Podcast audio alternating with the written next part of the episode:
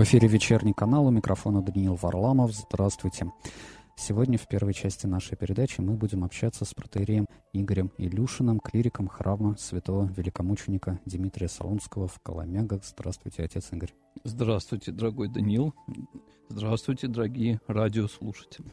У нас будет три темы, э, три темы, которые основаны на определенных информационных поводах, на некоторых новостях, может быть, не самых важных, не самых скандальных, но мы какие-то скандальные новости и не берем обычно в нашу передачу.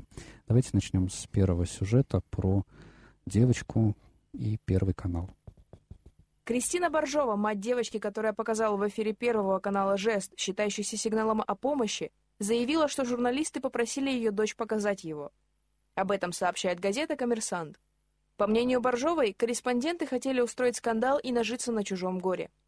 «Я больше никому не верю. Я сама выйду на правоохранительные органы и добьюсь справедливости, а корреспонденты вместе с ведущими Первого канала понесут перед законом ответственность за то, что решили нажиться на нас с детьми, специально попросив мою дочь показать этот жест, если она начнет запинаться, чтобы переснять заново», сказала женщина изданию «День во Владимире». Кристина Боржова заявила, что Первый канал обещал помочь ей лишить отца детей по имени Карен родительских прав, потому что есть за что. 21 июня в эфире Первого канала вышел выпуск программы «Мужское и женское» под названием «Сутяжники». Сюжет был посвящен семье из Владимирской области, в которой родители после развода не могут поделить опеку над младшей дочерью. На кадрах интервью с дочерьми старшая дочка показывает, как ей нравится жить с мамой и сестрой. Вытягивает руку, прижимает большой палец к ладони и сгибает остальные четыре пальца несколько раз. Этот жест считается международным сигналом о помощи. 22 июня в телеграм-канале «Мужское и женское» рассказали об огромном количестве обращений в связи с жестом девочки. В сообщении заверили, что редакцией программы были приняты все необходимые в таких ситуациях меры. Отец младшей дочери сообщил телеграм-каналу «Осторожно, Москва», что ситуация находится под контролем прокуратуры и органов опеки. Других подробностей он не привел. Совет по правам человека обратился к уполномоченному по правам ребенка в Москве Ольге Ярославской в связи с ситуацией. 1 июля омбудсмен по правам детей во Владимирской области Юлия Роснянская заявила, что девочка из семьи, попавшая в эфир, в безопасности. По ее словам, эта семья находится под контролем аппарата уполномоченного по правам ребенка во Владимирской области с 2020 года. Отец Игорь, вы священник, вы общаетесь со многими семьями, знаете ситуацию во многих семьях. А, встречалось ли вам а, такое, что вот девочка или мальчик, ребенок нуждается в помощи, и какое-то происходит домашнее насилие, и ему буквально некому обратиться, он вынужден а, использовать какие-то жесты. Что... Да, новость, конечно, такая э, неоднозначная, и действительно хочется поразмышлять на, на все эти темы. Э, да, действительно, бывает такое. Э, бывают неблагополучные семьи, Э, особенно среди зависимых людей, там, алкоголезависимых. И бывает так, что вот какие-то сигналы поступают э, с просьбами о молитве за вот этих э, страждущих. Сигналы со стороны детей. Со стороны бабушек, дедушек, каких-то знакомых. Конечно, даем советы им всегда обращаться в соответствующие органы опеки. Вот, э, э, там, если это дети, э, учащиеся в школах, то там к социальным педагогам обращаются. Ну и как-то это нужно просигнализировать, конечно же, в соответствующие органы, но со стороны церкви, вот что хочется сказать вот по конкретной ситуации, вот, которая была показана. Вот, э, ну, первое, вот, э, чему я, э, так скажем, расстроен, расстроен я, конечно же, действительно журналистами, которые показали этот эфир. Понятно, что они сказали, что девочка ну, вот, показала вот такой жест, о котором я, кстати, не знал существование этого Большинство жеста. россиян о нем да, не знали не... до этой новости. да, что это вот, ну, как бы просьба о помощи. Э, и а, они, конечно же, обратились в Следственный там, комитет, кажется, сразу же после этого. но тем не менее они все равно выложили это в эфир.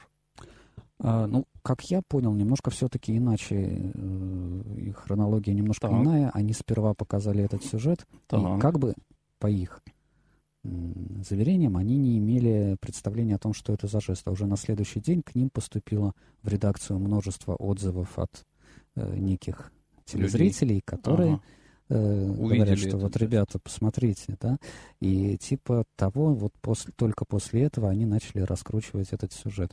Ну, если mm-hmm. честно, я не знаю, кому тут верить. С одной стороны, семья, очевидно, не вполне благополучная, да, mm-hmm. и тоже, так сказать, бросаться в защиту мамы я бы не рискнул. А с другой я представляю, какой, в принципе, нравственный облик у наших российских многих журналистов, к сожалению, вот я просто общаюсь. Ну да, здесь проблема как бы, это... можно и об этом э, сказать, что вот с одной стороны, э, вот э, действительно показывают то, что нельзя показывать ради вот действительно какого-то там какого-то пиара там или как Хайп это называется. сейчас называется. Хайп, я даже не знаю этих новых названий. Я верю, что действительно да. могли журналисты я, это Я, кстати, спросил вот у своей дочки, например, я спросил, а знаешь ли ты вот э, жест, которым, ну, можно сказать, вот спасите, помогите. Э, ну, моей э, дочке, вот, э, она говорит, да, знаю, и сразу показала. Вот так. Mm-hmm. Вот. Э, э, я говорю, откуда ты знаешь? Она говорит, а я в ТикТоке видел. Да, три года назад, в 2020 году, во время пандемии, как раз придумали вот этот жест. Многие остались на изоляции, в том числе были месяцы, когда изоляция была э, практически везде полная, и не было возможности выйти из семьи. И для того, чтобы во время какого-то общения по Zoom или по скайпу, или во время записи вот, mm-hmm. роликов для ТикТока, жертвы домашнего насилия могли показать сигнал определенный, mm-hmm. и на него какие-то подписчики или какие-то собеседники могли отреагировать. Случаев, когда это действительно пригодилось, известных случаев, по крайней мере, не так и много, но были раскрыты дела и, кстати, касающиеся педофилии даже. То есть там 14-летняя девочка, mm-hmm. показала кому-то этот жест. Можно Фонтан Кару подробно mm-hmm. разбирала эту, этот сюжет. Можно вот обращ, обратиться туда, тем, кому интересно. Действительно, это кому-то помогло. И даже в Перми у нас в России тоже один случай, по крайней мере, вот был, а, когда реально человек нуждался в помощи, показал жест, и ему помогли. Mm-hmm. Ну, может быть, хорошо, что вот э, есть такой универсальный способ как-то обозначить свою проблему. Но здесь очень осторожно, внимательно нужно э, подойти к этому органам вот опеки, там, э, э, ну, тем людям, которые будут заниматься. Это не всегда это объективно э, опасность.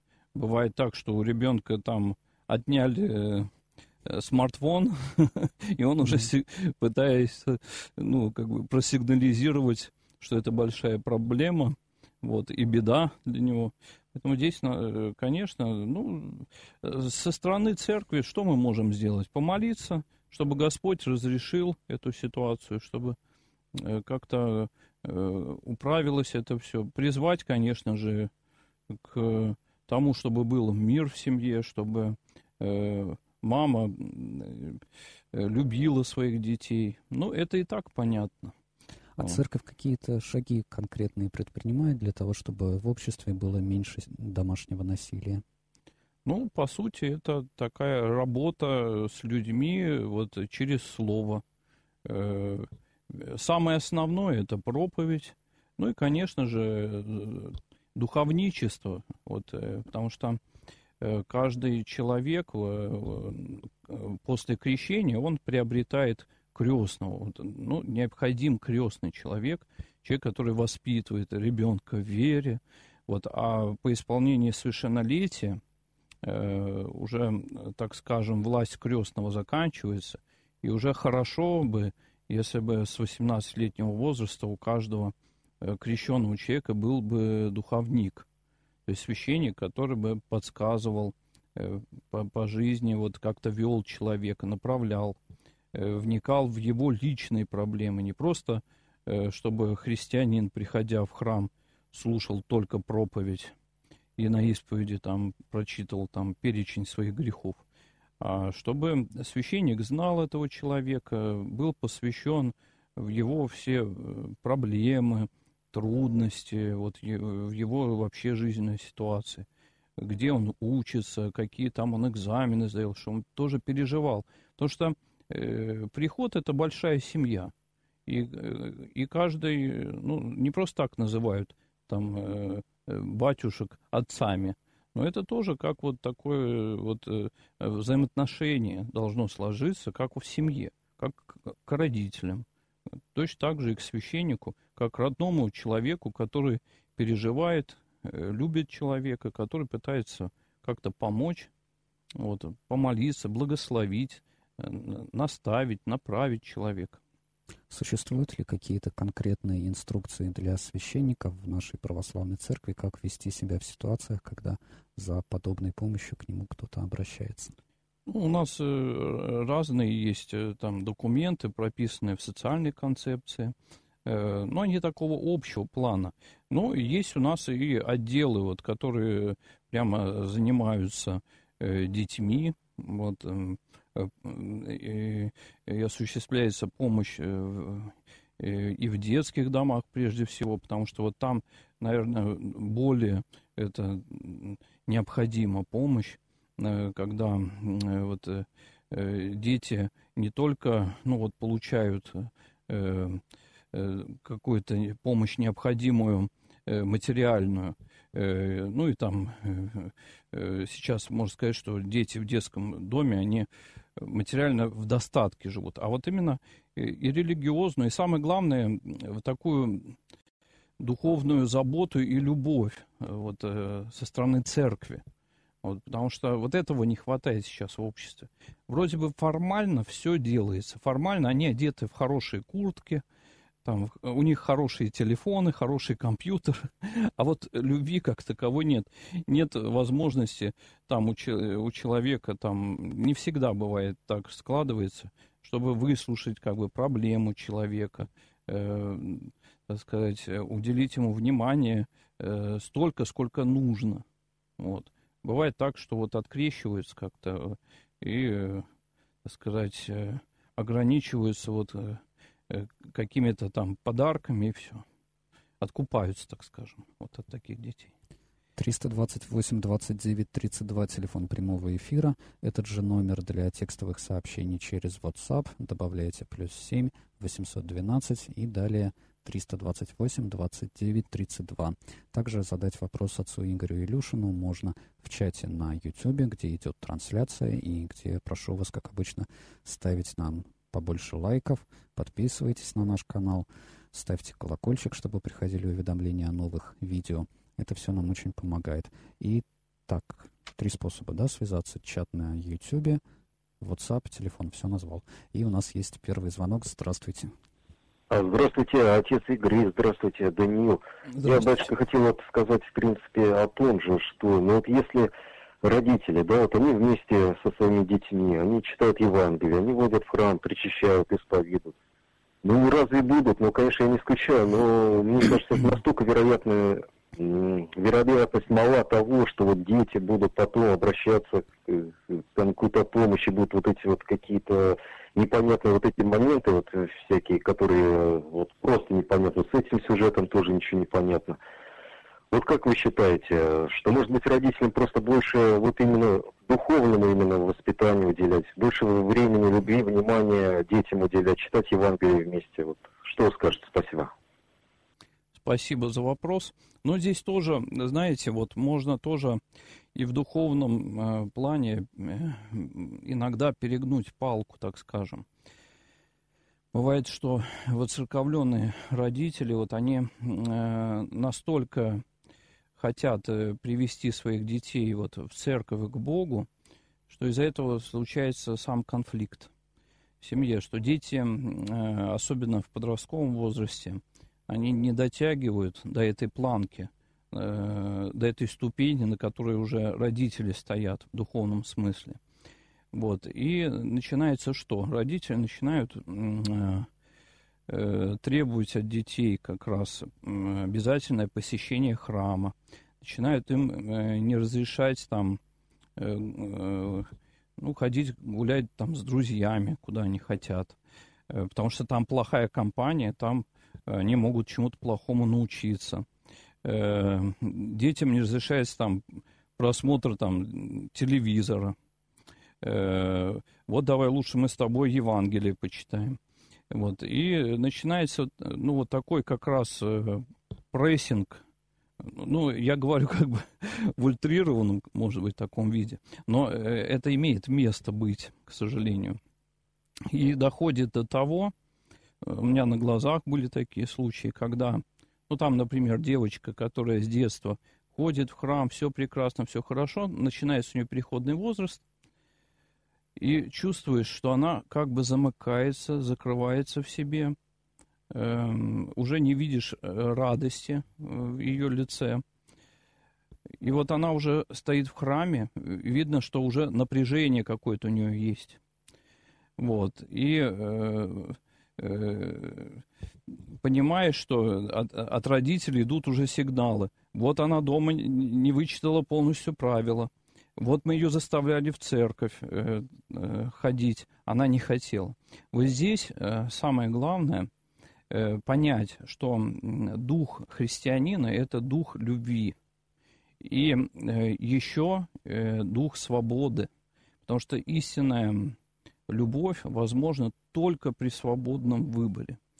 И э, вот здесь вот э, мудро будет э, ребенка э, в этом плане не заставлять, э, понимать ребенка. То есть, э, как вот апостол Павел говорил, что пищу уже для младенцев, младенческую пищу давать. То есть не ту пищу, которой вы уже питаетесь, то есть, несмотря на то, что ребенок, пока он маленький, ну, там, лет там до 10-12, он еще может все это делать, ну, по, по, по подражанию. А потом бывает так, что вот он как бы заново приходит к вере. И здесь самое главное проявить любовь и терпение и приятие ребенка. И не заставлять его там э, читать молитвы. Просто пример показывать. Э, бывает такое время, что Эм, даже вот э, спрашивать, хочешь ли ты с нами в храм сегодня пойти? Если ребенок говорит, я не пойду сегодня в храм. Ладно, мы пойдем сами. И за это его не наказывать как-то, не ограничивать его в чем-то. То есть э, смотреть внимательно, э, показывать э, пример ему. Но ни в коем случае в этом плане не воз... Э, вот этими действиями мы можем только вот вызвать э, некую аллергию э, потом в дальнейшем на посещение храма. И вот у меня были случаи такие, ну вот на глазах, когда родители неустанно вот занимались таким воцерковлением своих подростков, и доходило до того, что вот эти уже выросшие подростки вначале переходили, переставали вообще ходить в храм Божий, а потом и даже из дома уходили, потому что настолько вот эта ситуация была деструктивной для них, что она им просто мешала. Они воспринимали уже, пусть даже и божественные такие святые истины, но воспринимали их э, как ограничение их свободы, как ограничение их выбора. Потому что человек должен сам э, все равно, даже если он родился в православной среде, он должен сам дойти до всех этих истин. И, и нужно все равно, безусловно, любить ребенка и понимать его, понимать ребенка и давать ему возможность, э, ну, может быть, даже э, сделать ошибку. И в этом тоже будет э, проявление любви. Ну, вот как Господь. Вот Господь, Он же нам, нам настолько нас не ограничивает, он же дает нам свободу выбора. И он любит нас, долготерпит. Вот. Э, и точно так же, вот, например, ну, так скажем, вот мои родители, мне вот с чем сравнить? Я вспоминаю, как меня воспитывали родители. Вот меня, слава богу, никогда ничего не заставляли. То есть у меня бывали периоды, когда вот, ну, вот точно так же я пытался э, Ну, меня уже, правда, в 10 лет взяли в алтарь, там вот прислуживать при алтаре. Но все равно был такой период, когда вот не хотелось все вычитывать там. И родители, как вот я удивлялся тогда, они мне ничего не запрещали. То есть ну, не прочитал молитву, ну, ничего страшного, потом почитаешь. То есть не было такого прям вот, что вот там, знаете, вот а, не прочитал, там, давай помолись перед едой обязательно, вот. То есть не было такого. Вот. Э, было понимание и любовь. И э, вот у меня такое сознание пришло, что э, это мой выбор просто. Если я хочу быть с Богом, я с Богом. Если я э, не хочу, опять же, меня никто не заставляет быть с Богом. Это очень важно. Это очень Свобода важно. должна быть. Обязательно. Без, свободы невозможно э, сделать вот этот самостоятельный шаг э, к Богу. А шаг этот должен быть самостоятельным именно. Знаете, тут мне вспоминается несколько сюжетов, э, связанных с насилием, но в данном случае не совсем домашним, потому что речь идет о насилии в православных приютах. Если помните, в 2015 году а, была история, как 13-летняя сирота скончалась в результате побоев, нанесенных ей какой-то матушкой в православном приюте. В СМИ эта история широко освещалась. Потом несколько лет назад, пару лет назад, когда был сюжет с э, Сергием Романовым, лишенным сана, там журналисты наведывались в его монастырь и общались с девочками, которые у него в приюте жили то же самое насилие физическое. Ну, это уже такие, да, прям да. крайние случаи. Да, такие. я понимаю, что это крайние случаи, но угу. э, а как вот быть в церкви с тем, что внутри нашей православной церкви такое оказывается, к сожалению, возможным? Может быть, просто сам формат православного приюта это что-то не совсем то, что надо, потому что действительно, ведь матушки, они, они хотят, чтобы те, кто был веренным Э, те воспитанники и воспитанницы С благими намерениями да, не все это делают. Хотят, чтобы детки стали православными угу. святыми подвижниками. Угу. Но как-то это не получается, и, и там свободы-то, и, наверное, почти нет в православном приюте. Ну, попробуй скажи матушке, что ты не пойдешь на службу.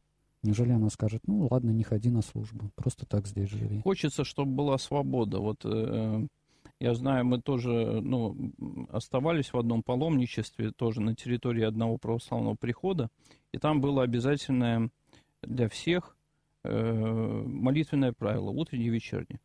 Э, ну, как обязательное? Э, желательное, желательное. Просто оно читалось в храме, там все собирались в храме, и для этого нужно было пораньше встать, вот перед завтраком. Все должны были встать, и точно так же перед, э, прямо после ужина перед э, вот сном тоже собирались все в храме. Но вот настоятель э, вот этой общины, он так и говорил, что вот, пожалуйста, у нас есть вот так, такое правило молитвенное, приглашаю всех, пожалуйста, можете приходить. И совершенно вот с радостью дети приходили, и там не было такого, что там Э, ну, там приходили дети, они могли там даже бегать во время, э, ну, вот это чтения этой молитвы. Ну, там маленьким детям э, просто даже вот как-то они там могли шуметь даже. И на это, вот что меня удивляло, никакой не было такой отрицательной реакции. Наоборот, так вот этот батюшка, он так с улыбкой подходил там, если уж совсем там ребенок бегал, подходил, гладил его так, и ребенок успокаивался. То есть, на самом деле, ну, приют это э, в целом, я считаю, что это хорошее дело, потому что они помогают, э, наставляют э, детей. Просто вот те крайности, которые вот, ну, обычно всплывают на самую поверхность, вот крайности такие, вот бывает, что такие люди, но с фанатичным таким уклоном, вот, вот они начинают вот как-то усердствовать и насаждать, вот, э, воцерковлять, вот, э, как-то усердно слишком э, ребенка. И, конечно, ничего, кроме отторжения, ну, такие усилия, вот, э, да. Нет ничего прочего. Будем, наверное, заканчивать обсуждение этой темы, да. хотя вот хочется все-таки отметить, что это, скорее всего, история с хорошим концом, потому что вот омбудсмен по правам детей – местный Владимирский Юлия Роснянская, она заявила, что девочка в безопасности, что ситуация под контролем. Так что ну, общественная... судя по, вот я, я посмотрел этот сюжет, на самом деле. Судя по, по ее вот, э, фотографиям, по-моему, девочка в хороших условиях да, воспитывается, да. и все там есть. Вот, ну, ну, Бывает, что дети просто так шутят, э, не понимают я последствий. Не думаю, это, конечно, шутка, да. хотя... Ну, хотя... я думаю, что э, органы разберутся. должны разобраться. Помоги, Господи, чтобы да. там Будем э, все было хорошо. Давайте послушаем новость про реформу психиатрической помощи в России. Поликлиники в России с 1 июля официально начали оказывать психиатрическую помощь, сообщает российская газета со ссылкой на Министерство здравоохранения Российской Федерации. В ведомстве пояснили, что сначала в силу вступает новый порядок оказания помощи по психиатрии. В связи с этим у врачей появится новая специализация – медицинский психолог. При этом в поликлиниках начнут работать кабинеты медико-психологического консультирования, где пациенты с психиатрическими расстройствами смогут получить помощь, а члены их семей необходимую консультацию. Психиатр-нарколог, руководитель клиники доктора Исаева Руслан Исаев в интервью газете «Коммерсант» говорит, что врачебное сообщество приветствует изменения, так как они снижают порог доступа к психотерапевтической помощи для широких групп населения. Благодаря этому пациенты с психиатрическими диагнозами не будут стигматизированы. Как было раньше, если человек начинал подозревать у себя психиатрическое заболевание, у него было два варианта – обратиться в платный медицинский центр или в психоневрологический диспансер по ОМС, говорит господин Исаев. Во втором случае очень многих останавливал страх, что постановка психиатрического диагноза может привести к ограничению в правах, запрет на управление автомобилем, работу на государственной службе, получение справки на оружие, или даже к принудительной госпитализации в психиатрическую больницу. В такой ситуации очень и очень многие не получают помощи лечится самостоятельно, что может быть опасно как для пациентов, так и для окружающих. Конец цитаты. Отец Игорь, опять-таки обращаюсь к вашему пасторскому опыту. Часто ли вы встречаетесь с людьми в церкви, которые, на ваш взгляд, нуждаются в подобной помощи, но в то же время ее не получают? Э, ну, э, не так часто, э, но бывают такие действительно люди, вот, э, которым, наверное, следовало бы обратиться. Э, хорошо, что появилась такая служба при поликлиниках, я понял, теперь это будет. Э, потому что не, не всегда это вот прямо ну вот диагноз такой в большом масштабе, так скажем. Это может быть просто какое-то состояние такое, знаете, вот как психоза такого ну, как вот нервное состояние, э, в которое человек может войти благодаря какой-то ситуации там жизненной.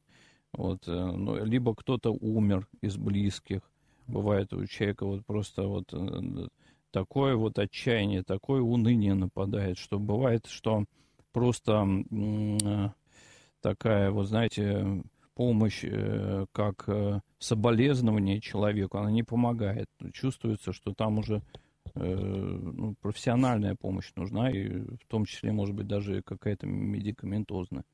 Либо у человека какая-то неразделенная любовь, или, ну вот, э, э, там, муж изменил, там, или, или наоборот, там, ну вот что-то такое происходит в жизни, или ребенок заболел очень тяжело.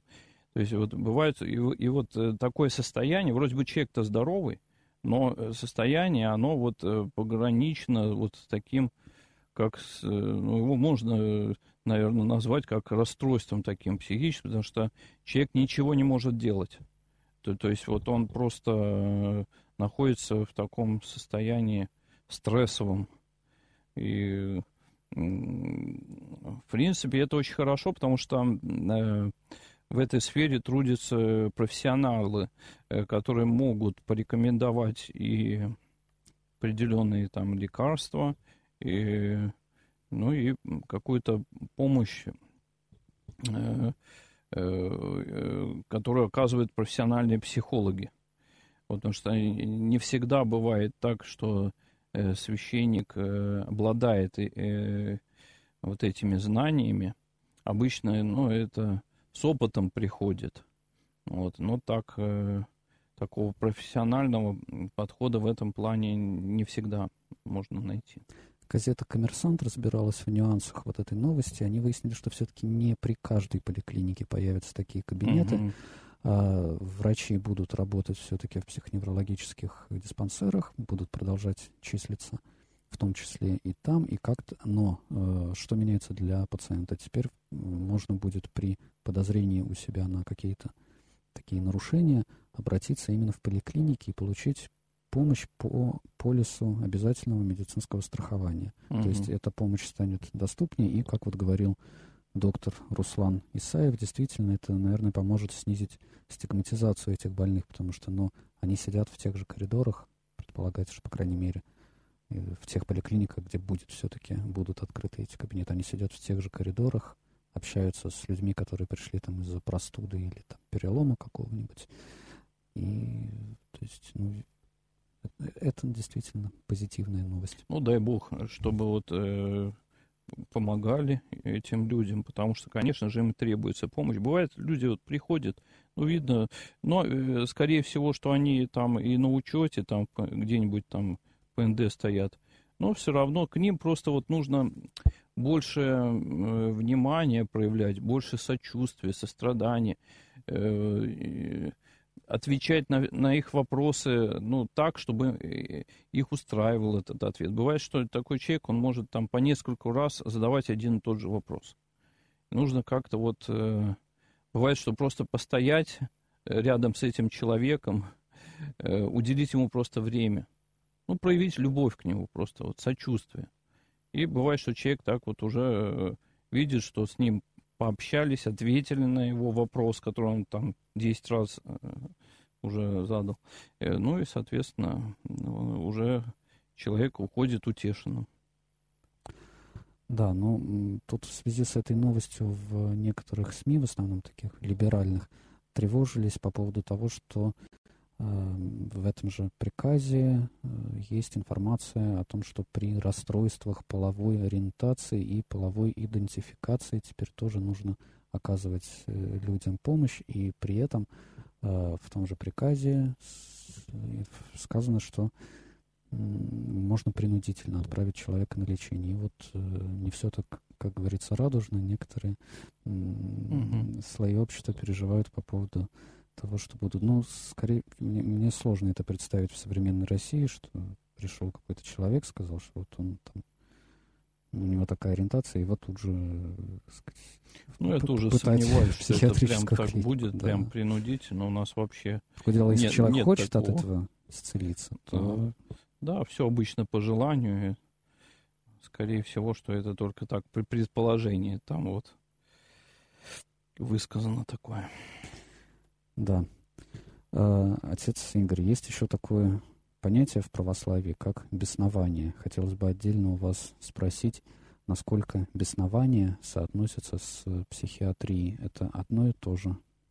Ну, в том-то дело, что нет. Э, беснование – это очень редкое явление, но попускается э, Богом, ну, подселение духа. Вот, э, ну, может быть, психиатрия это обозначает как шизофрения, но шизофрения не всегда беснование. Что бывает у человека просто как раздвоение личности такое. Вот, потому что беснование, оно всегда сопряжено с тем, что э, происходит такая, ну, так скажем, неадекватная реакция на святыню. То есть человек не может вообще терпеть святыню. То есть он начинает... Вы когда-нибудь там... видели такое? Да, бесноватых людей э, мне приходилось видеть. Даже вот, ну, бывало, у меня два, два случая были, когда я приходил э, там освещать квартиру, э, проявлялось беснование, ну, вот во время молитвы там я даже это было удивлением для самого вот, ну, человека, хозяина квартиры там. Я помню, как-то раз я освещал квартиру, и э, во время чтения псалма «Живой помощи Вышнего», вот этот мужчина, он начал э, говорить другим голосом, ну, вот более таким грубым, и он начал, ну, обращаться ко мне, там, зачем ты сюда пришел, уходи отсюда, мы тебя не звали, вот. А, э, так сказать, я остановился, я думал, что это он меня спрашивает, а он меня уже своим голосом спрашивает, э, а что это было вообще? Он в такой растерянности. Вот, и, ну, потом там еще э, продолжилось это, и действительно, как выяснилось, э, ну, вследствие, ну, потом и выяснилось, что вследствие там определенных там грехов действительно, ну, так получилось, что человек э, поселился без, и он там ездил, ну, в определенные места, там, где вот отчитывают, тогда еще отчитка была. Вот я не знаю, сейчас есть такие места, нет, обычно это ну, монахи занимаются вот ну, таким экзорцизмом, как бы знанием бесов. Вот, но э, во всяком случае такое существует. А бывает, что человек приходит просто на исповедь и говорит, вы знаете, вам не бес. Я говорю, почему у вас бес? А вот э, он, э, так сказать, мне такие мысли подают, что я начинаю осуждать, я начинаю там грешить. То есть свои собственные мысли человек воспринимает, что это не ее мысли там, а вот без ей, так сказать, эти мысли э, посылает, и значит она бесноватая. Нет, конечно.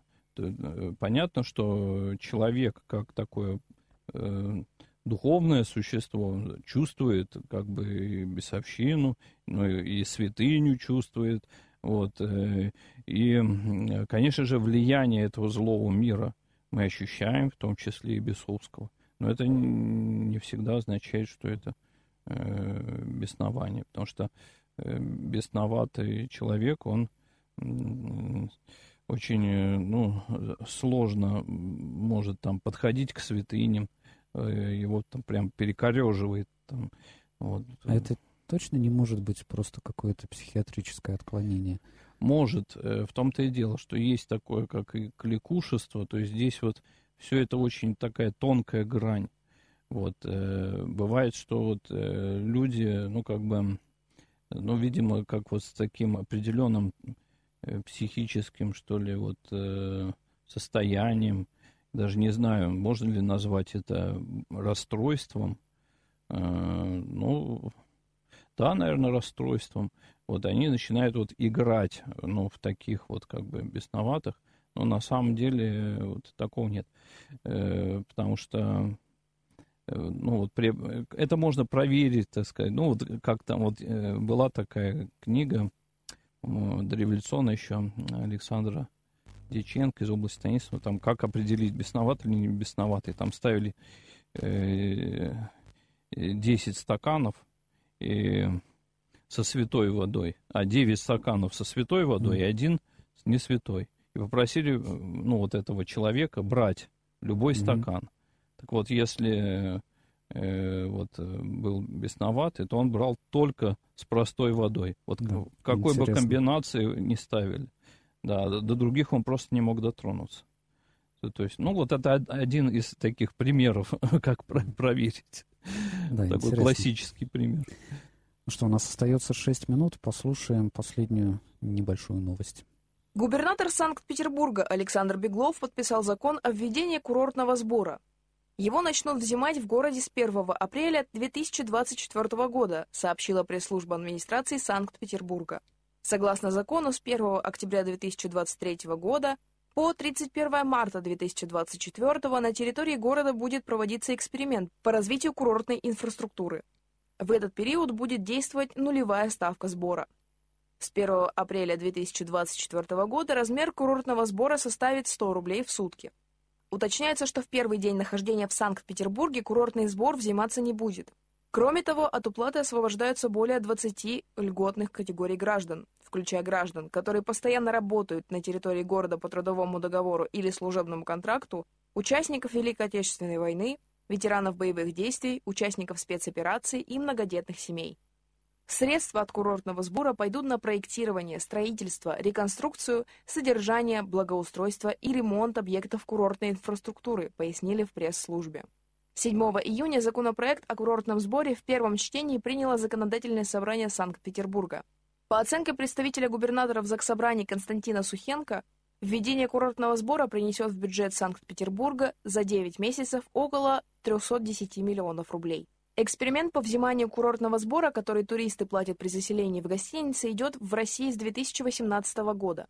В декабре 2022 года президент Российской Федерации Владимир Путин подписал указ, продлевающий эксперимент в Крыму, Алтайском, Краснодарском и Ставропольском краях до конца 2024 года. Тогда же в число регионов, которым разрешено взимать курортный сбор, включили Санкт-Петербург и федеральную территорию Сириус, где проходила зимняя Олимпиада 2014 года.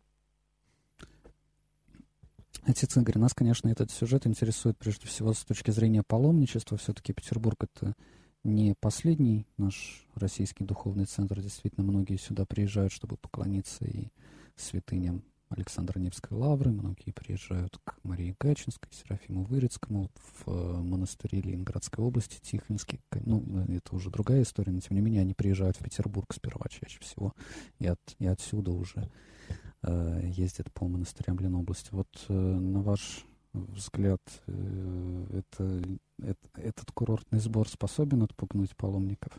Ну, я думаю, паломников, э, скорее всего, не отпугнет. Вот, э, самое главное, что, ну, если уж так э, решили там собирать вот там по 100 рублей в день, получается, это если человек на 10 дней приехал, он должен заплатить 1000 рублей. Да. Ну, что тут сказать? Э, самое главное, чтобы это все шло действительно на благоустройство э, вот э, этих же святынь, там, города. Чтобы это не просто шло куда-то, вот, как говорится, в карман кому-то, чтобы все это было очень прозрачно. Вот, вот мои пожелания такие. Вот хочется, чтобы действительно как-то это все можно было проверить, тем же паломникам, гостям нашего города, куда эти средства пойдут. То есть э, прямо вот проверить. Не просто заплатить куда-то, э, так сказать, э, и деньги исчезли, а просто проверить конкретно на какое дело пошли эти средства. И чтобы были отчеты предъявлены отчеты. Это, конечно, высокий уровень прозрачности. Это пожелание вот этим чиновникам, которые этим занимаются. Да, но на самом деле я удивлен, что вторым регионом, в котором введен курортный сбор, в России стал именно Санкт-Петербург. Я думаю, потому что это самый, один из самых многочисленных, так скажем, ну, таких городов, и действительно сюда большое паломничество. Да, людей. действительно, сейчас много туристов на улицах, а. туристов из России. Угу. Европа закрыта, а тут ну, Петербург да, вроде как конечно. немножко Самый европейская красивый город, и есть святынь тут столько вообще. С царской семьей все связано, поэтому, конечно же, э, любому интересно посетить такой прекрасный э, град Петров. Будем надеяться, что и дальше нас будут посещать и туристы, и паломники. Ну, я думаю, что если это действительно пойдет на благоукрашение э, города, то, я думаю, тут рука не дрогнет. Спасибо большое, отец, отец Игорь, протерей Игорь Илюшин, клирик храма святого великомученика Дмитрия Солунского в Коломягах, принимал участие в нашей передаче. У нас остается одна минута, кстати, отец Игорь, а у вас часто вы в храме видите э, туристов и паломников? Вы знаете, э, каждый день приходят новые люди. Вот просто новые люди приходят. И вот особенно э, вот после, э, ну, если в период пандемии было такое затишье, меньше людей было, вот прямо спад, огромный спад людей, то вот после вот этой спец... начала спецоперации, наоборот, люди пошли. И при том они не просто пошли, ну, так скажем, посмотреть храм, они приходят молиться молиться. На исповедь, наверное, собственно. Ну, просто даже им Кто-то вам говорит, наверное, а на это, исповеди, это уже вот я им оттуда. подсказываю, что а. надо поисповедоваться, надо а. причаститься. Поэтому а. приходите, дорогие. Все, кто не был в нашем храме, приглашаю. Да. Храм Спасибо. Дмитрия Солунского. Спасибо большое, Протерей. Протерей Игорь Илюшин принимал участие в первой части нашей передачи. В 18.30 сегодня мы пообщаемся с Валентиной Пас о нашем цикле «Щедрая среда», а в 19.10 продолжим разговор с протеереем Александром Степановым о богослужении «Не выключайте радиоприемник».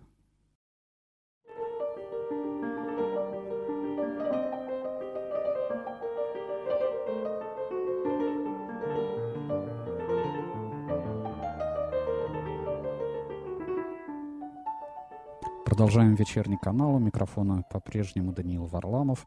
И напротив меня Валентина Пас, редактор, координатор проекта «Щедрая среда». Валентина, привет. Всем добрый вечер. Мы сегодня будем говорить о проекте «Щедрая среда», который вот очередной сезон которого завершился буквально неделю назад. Ну, уважаемые слушатели, в рубрике нашей нынешней, которая называется «Обратная связь», мы просим вас звонить нам и писать и по любым другим поводам, касающимся жизни редакции «Радио Град Петров». Если вы, может быть, хотите похвалить какого-нибудь сотрудника или хотите поругать, наоборот, нас за что-то, то звоните по телефону 328 29 32. Этот же номер для текстовых сообщений через WhatsApp, плюс 7 812 328 29 32. И пишите нам в чате на YouTube. Э, также прошу вас ставить на YouTube нам лайки, подписываться на наш YouTube-канал, ставить колокольчик. Все это нам поможет в продвижении и нашего YouTube-канала, и самого радио Град Петров. Вот, Валентина, кстати, о YouTube и о щедрой среде. Некоторые лекции цикла «Щедрая среда» есть ведь на YouTube, а, выложены, доступны неограниченному кругу зрителей, но не все. Не все. Да. А планируется вообще как-то в дальнейшем транслировать или, или выкладывать уже прошедшие встречи? Да, ну тут, наверное, мы можем говорить мы. мы будем их выкладывать с вами, Даниил. Нет, ну я технически этим занимаюсь, да. решение это оно не от меня исходит, надо, не надо. На самом деле можно здесь задать вопрос нашим радиослушателям и нашим зрителям, нашего YouTube-канала, потому что трансляции, они у нас идут сначала, начинаются, как начинается лекция, начинается трансляция, автоматически она попадает на наш YouTube-канал, а с видео, если оно в записи, то э, предполагается, что необходим монтаж, и уже потом видео будет выложено. Э, конечно, с трансляциями это удобнее, что не, не, лишней работы над видео не предусматривается.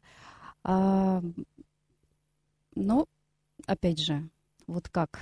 Как нам быть? Здесь у нас мнения разделились, необходимы ли трансляции или нет, потому что если трансляции нет, то человек может прийти вживую послушать и пообщаться э, с Попить лектором. чаю, водички. Да, да, да. А трансляция, себе. конечно, она...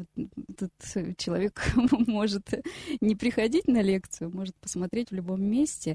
Она бы, конечно, хотелось, чтобы люди приходили. И я, на самом деле, я лично за этот формат, очный формат лекций, держусь. Я за него радею, потому что это живое общение, это, это голос лектора, это возможность задать лектору вопрос, это возможность пообщаться друг с другом.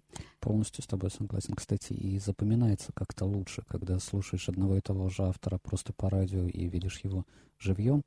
Вот то, что живьем, оно откладывается в памяти лучше, чем просто конечно, передача. Конечно, да. Это то же самое с концертами. Да? Мы можем, конечно, посмотреть, и площадки очень многие нам такую возможность предоставляют, но когда ты приходишь и слышишь, и ты видишь, наблюдаешь за музыкантами, в оркестре можно, например, выбрать любого, любой, любую, любой инструмент и понаблюдать. И это, конечно, совершенно другой эффект. Здесь то же самое. Здесь э, вот эта атмосфера вот этой встречи, она, конечно, особенная. Здесь можно в перерыве пообщаться друг с другом, поделиться мнением, сомнением.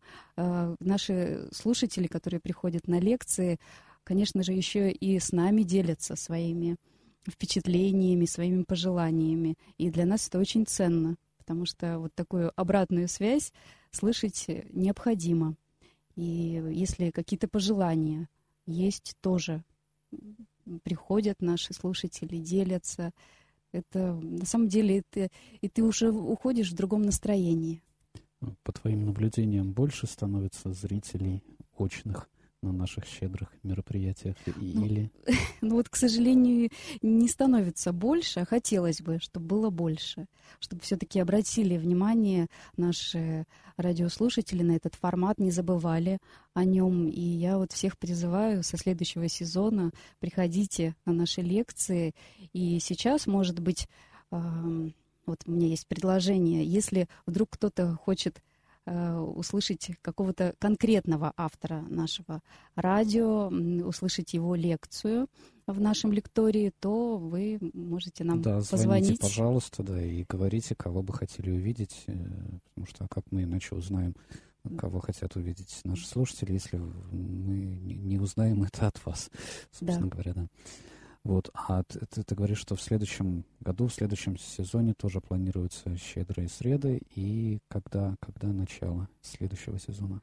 У нас заранее. Да, у нас перерыв, каникулы июль-август. С сентября мы планируем начать. Мы уже с некоторыми лекторами переговорили предварительно, и очень многие согласились. Это те, которые уже были. Вот, например, Алексей Всеволодович Нестерук, он всегда готов к нам прийти, он подбирает темы, Одна из его лекций есть на YouTube. Над второй мы сейчас работаем. И, надеюсь, в скором времени все-таки мы смонтируем, но вот пока не Это хватает. Это самая вторая, которая на самом деле первая была. Э, То есть... По-моему, она все-таки вторая. Вторая была. То есть, а первая у нас выложена, а второй нет? Нет, нет вторая выложена, первая нет. А, вторая выложена, первой нет. Да, да. Все, да. И первую мы вот ждем. Да. Единственный плюс здесь, эти лекции есть в цикле об экологии, который подготовила Анастасия Луговкина, и она эти лекции взяла и включила в свой цикл. То есть их можно прослушать. А цикл есть, наверное, на сервисе подкастов. На сервисе подкастов, да. shop.graz.petrov.ru Совершенно верно. Заходите, приобретайте цифровую версию. Да, если кто-то вот не успел послушать лекцию или очень хотел ее снова услышать, вот там в этом цикле она есть. 328 29 32. Напоминаю телефон. Пожалуйста, если вы с нами вечером в четверг, то звоните и делитесь отзывами, предлагайте что-то. Ждем от вас обратной связи. 328 29 32. Этот же номер для текстовых сообщений через WhatsApp. Плюс 7 812 328 29 32. И чат на YouTube. Три возможности с нами связаться. Я еще знаю, что в новом сезоне по крайней мере, уже есть договоренность с э, Еленой Якубовской, сотрудником фонограмм архива Пушкинского дома, с которой, собственно, я записывал где-то там с десяток передач для э, цикла «Пушкинский дом». Э, уже даже есть тема предварительно согласованная, и надеюсь, что одним из первых лекторов в новом сезоне будет Елена Ивановна. Вот, ну что, давай подведем итоги предыдущего, прошедшего, закончившегося сезона. Какие лекции прошли, какие э, пользовались наибольшим интересом публики? Да, у нас в общей сложности было около 30 лекций в этом сезоне. Были авторы которые несколько раз свои лекции прочитали. Это, конечно же, Нина Наумовна Жерве, Царствие Небесное, она откликалась очень-очень живо на наши приглашения, с удовольствием готовила лекции, презентации. Они всегда были запоминающиеся, яркие, с, вот, с подготовленными, подобранными фотографиями и фильмами. Ну, в общем, на самом деле столько впечатлений было после ее лекций, столько отзывов и приглашений вновь услышать что-то новое. Вот у нас Нина Наумовна читала лекцию о Древнем Новгороде, а, о Тихвине. Некоторые лекции, по крайней мере, о Тихвине точно есть на YouTube, можно пересмотреть. Так что вот, вот такая память осталась у нас о Нине Наумовне. Мы очень рады, что все-таки мы вот так успели с ней пообщаться да, в таком и формате. людей было много, когда Да, конечно, конечно, конечно. И... Очень приезжали даже из пригородов, чтобы специально услышать лекции Нины Наумовны. Да, ну у нее, в принципе, была своя аудитория. Не только да. те, кто слушает радио Град Петров, приходили. Да. Были, были и ученики, тоже экскурсоводы, которые, которых она выпустила. Да, с... да, да, да, конечно, конечно. Дипломом она была, вот я не очень помню, то ли руководителем, то ли сотрудником школы православного экскурсовода. Да, при подворье да. Андрея Крицкого. И, да. по крайней мере, она была одним из основных да. лекторов там. Да, я вот, к сожалению, я хотела очень попасть на курсы Нины Наумовны, но не успела. Вот, к сожалению, я даже ей говорила, что хочу вот к вам. Она говорит, Знаешь, приходи. Не, не ты одна говорила, многие подходили многие, после многие, лекции да? или во время перерыва к Нине Наумовне. Там просто очередь стояла, когда мне надо было уже там Э, снять микрофон-петличку с нее, приходилось как-то пробиваться. Да-да-да. Ну, что, что касается еще, еще других авторов, у нас несколько лекций прочитал Алексей Всеволодович Нестерук, а, также приходила к нам настоятельница Константина Ленинского монастыря игуменя Илариона а, о женских монастырях рассказывала Санкт-Петербургской епархии 19-20 века. Да, есть, кстати, несколько записей, по-моему, обе записи есть. Да, всего да. лекций было три. А, три нет, а на Ютубе есть две, можно посмотреть. Да, и, две конечно последние. же, Марина Михайлова, вот последние две лекции э, прочитала, и очень были яркие, очень много отзывов. Одна лекция на Ютубе есть, вторая не... Утеряно, скажем Ути... так. Утеряно, да. да, утеряно, но кто пришел, я думаю, очень много нового услышал. Артем Гравин выступал. Артем Гравин э, на, начал в нашем лектории как лектор, а продолжил как руководитель кинолектория. Это новый формат, который... Давай об этом чуть-чуть попозже, Хорошо. а сейчас послушаем звонок. Хорошо. Здравствуйте, говорите, пожалуйста. Здравствуйте, поздравляю вас с сегодняшним праздником э, Владимирской Божьей Матери Спасибо. и завтрашним совершенно уникальный праздник такой рано предтечи рождения. Вот. И э, спасибо вам большое, радио совершенно замечательное. Я уже больше 20 лет являюсь слушателем этого радио, и не просто слушателем, а, я живу в таком домашнем режиме, поэтому ваше радио оно для меня большой друг, помощник, э, собеседник, наставник, ну, в общем, ангел-хранитель такой, поэтому спасибо вам. Вот, и, знаете, такое вот пожелание, вот, э, когда кончается воскресная литургия, и, э, как бы, видимо, такое требование храма Преображенского, чтобы сразу отключать, Хотя да. очень хорошие проповеди говорит очень часто отец Николай Дрязгин, да? Вот. И потом идет музыка. Вот сколько лет я слушаю радио, столько лет это заунывное благословить душа. Заунывное именно по, не потому что, не по словам, а вот именно такое, знаете, вот благослови душа моя Господа, и вся вот эта подборка, она не меняется, наверное, с основания радио, потому что вот я слушаю с основания, и каждый раз вот эти полчаса э, мы выслушиваем, ну просто жалко времени, вот честное слово. Вот. А вообще, конечно, спасибо вам, низкий поклон, вот вы знаете, мы пожилые люди, и, к сожалению, э, усугубляется немощи, э, и усугубляются труды, которые надо положить для того, чтобы прийти в храм, а ваше радио, оно, конечно, очень компенсирует это, поэтому нижайший вам поклон. Спасибо большое. Простите, может быть, Спасибо вам эта критика не очень понравилась, но на самом деле надо, наверное, пересмотреть эту подборку. Да. Уже она больше 20 лет звучит. Наверное, пора обновить. Да, я передам это, эту информацию. У нас сейчас музыкальный редактор в отпуске, а технический редактор в отъезде. Поэтому вот в самом обозримом будущем новой музыки вы, скорее всего, не услышите после. Э, я объясню, как это вообще появляется. Дело в том, что под трансляцию э, чуть-чуть побольше времени, чем она идет, времени выделяется чаще всего и остается там иногда несколько минут свободного времени, иногда, может быть, и полчаса, действительно.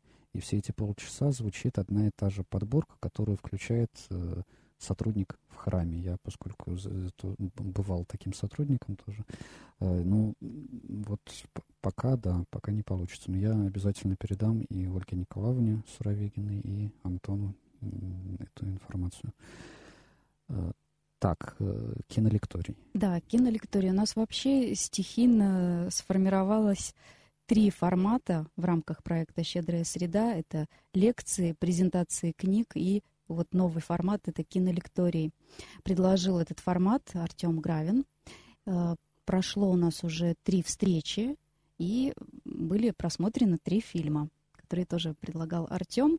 После э, просмотра у нас всегда обсуждение, которое также записывается и выкладывается на нашем YouTube-канале. Да, но выкладывается только обсуждение, потому что, конечно, мы не можем выложить на YouTube фильм. Наш канал после этого YouTube заблокирует примерно сразу же. Это довольно э, тяжелый, как вот говорят, страйк, да, то есть да. тяжелое нарушение. Поэтому, да, ну, какую-то какую часть встречи вы можете на YouTube посмотреть. Но вообще надо приходить. Конечно, надо приходить, тем более, вот опять же, презентация книги. А, у нас протерей Георгий Йоффе выступил не, не только с лекцией о псалтире и о необходимости современных переводов богослужения, но еще и представил свою книгу, которая так и называется «Псалтирь».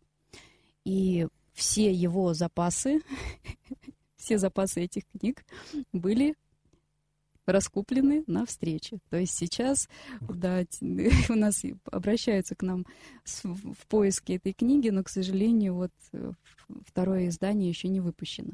Поэтому мы все ждем. Книга оказалась очень интересной. Вторая презентация была протерея Виталия Головатенко, канон великий Андрея Крицкого. Тоже была очень интересная лекция с таким ярким видеорядом. И даже у нас новость об этой встрече разошлась по многим православным ресурсам. Вот такая, да. да, вот такой формат, он оказался очень удачным. Я думаю, что мы будем поддерживать наших да. авторов в продвижении их изданий. Да, к счастью, некоторые авторы действительно у нас э, пишущие и публикующиеся. Так что будем ждать других. А кто еще у нас был? У нас выступил с одной лекцией, к сожалению, протерей Александр Дягилев. Не могли мы никак согласовать его график с нашим графиком, и немногие могут именно в среду, поэтому вот, и, кстати говоря, один раз мы делали исключение и проводили лекцию во вторник, э, как раз с учетом расписания лектора, этого кандидат искусствоведения Алексей Семкин был у нас в гостях с лекцией о Гоголе. Эта лекция есть на YouTube, ее можно просмотреть, прослушать. И открывал, кстати, наш лекторий в этом сезоне протерей Евгений Горячев. Лекция еще не выложена, но вот ее мы, конечно же, пока у нас каникулы, я думаю, самое время поработать над видео. Она никуда все... не пропала, запись есть. Запись есть, да, но как раз вот будет у нас еще полтора месяца, чтобы эти Там видео. Монтажом надо, да, немножко позаниматься? Да, да, да, да, немножко смонтировать. Ну, как и все лекции, потому что действительно презентации и те картинки, которые используются в презентациях, их хотелось бы вставлять в видео, чтобы сопровождать лекцию таким видеоматериалом, э, фотоматериалом. Это, конечно, помогает восприятию. Еще интересная лекция Елены Жирихиной, нашего автора, которая записала очень много передач о Петербурге. И выступала она у нас с лекцией «Петербургские усадьбы». Э, заказывают эту лекцию, даже обращаются к нам, чтобы ее найти и как-то приобрести отдельно. Не только, хотя она есть на YouTube, но тем не менее кто-то хочет вот ее в аудиоформате, чтобы прослушивать. А, да, но из невыложенного на YouTube и из того, за что я отвечаю, у нас осталась вот последняя лекция Артема Гравина, а вернее не лекция, а кино, кинолекция. Да. А, ее тоже я в ближайшее время выложу. Поэтому вот заходите на наш канал на YouTube почаще. Что касается последней лекции, у нас был э, последней, последней встречи кинолектория, скажем так. У нас был фильм французского режиссера Жюльена Дювивье «Маленький мир» Дона Камилла. И сейчас мы готовим э, цикл, сборник, который уже будет размещен на нашем сайте подкаста «Радио Град Петров». И этот цикл тоже посвящен вот этому произведению. Здесь мы смотрели фильм, а фильм он снят по мотивам книги. А книга называется «Малый мир Дон Камилла». И у нас на радио в свое время в передаче «Культурная реакция» а, побывала переводчица этой книги, второго издания этой книги, и беседовала с переводчицей а, Марина Михайлова. И несколько встреч у них состоялось. Эти встречи мы объединим и добавим к ним э, программу «Читательский клуб», где также обсуждалась эта книга. Так что дополнить вот эти впечатления от фильма можно будет программами об этой книге. Какой комплект получается. Да, да, такой комплект получится. А, не будем, конечно, скрывать, что главная цель щедрых сред, собственно, и название «щедрая среда». Почему «щедрая»? Потому что мы призываем наших слушателей к определенной щедрости во время этих мероприятий. Мы собираем пожертвования, которые идут на пользу радио. На твой взгляд, э, насколько мы, ну, это, наверное, это не взгляд, это вполне конкретные цифры, э, успешно, успешен этот цикл с э, коммерческой точки зрения? Помогает он радио развиваться? Безусловно, любая помощь, она важна, даже, даже если кто-то пожертвовал буквально, не знаю, копейку, рубль, это, это все равно, это от души, и это, ну, это, это важно для нас. Мы тут не гонимся за какими-то цифрами, да, у нас нет какого-то прям там э, четко поставленные цифры, что это, это, это не заработок. Здесь мы действительно предоставляем такую среду, которая, по идее, должна стать щедрой, и она действительно щедрая, потому что, вот опять же, в совокупности вот эти впечатления, э, общение э, между друг другом и, и финансовая составляющая, все это, вот все это щедрая среда, все это проект. И если этот проект помогает нашему радио, он действительно помогает, потому что ну, опять же, не будем, да, как, какие-то конкретные цифры называть, ну, сколько есть, столько есть. Но это помощь, и это важно. Потому что помощь от души — это все-таки... Вот это показывает то, что мы вместе. Мы, мы вместе с нашими радиослушателями. Мы вместе делаем наше радио. Да, и, кстати говоря, есть же еще э, такая возможность тем, кто смотрит на YouTube «Щедрые среды», помогать все-таки нашему радио. В описании, на, э, в описании к каждому из этих видео есть ссылка на наш сайт с реквизитами для пожертвований. Э, так что вот просим. И, кстати, в последнее время мы стали добавлять промокод для сервиса скачивания специально для тех, кто э, смотрит щедрые среды на YouTube. Там 15 да, 15% скидка, поэтому вы можете не только помочь нашему радио, но и сделать это с меньшими финансовыми затратами с вашей стороны. Вот. Ну и вообще наш сервис скачивания это же не только сбор пожертвований, да, это еще и мы, мы взамен даем действительно отличный контент, которого нет ни у кого больше. Наверное, 95% того, что выложено там, это то, что вы нигде больше не услышите. Это не только нами сделано, но и исключительно нами распространяется. Больше ни у каких там стриминговых сервисов нет на это лицензии. Да. Вот прямые эфиры можно слушать на стримингах. Пасторский час, вот эту нашу передачу, все прочие прямые эфиры, они выкладываются на стриминге.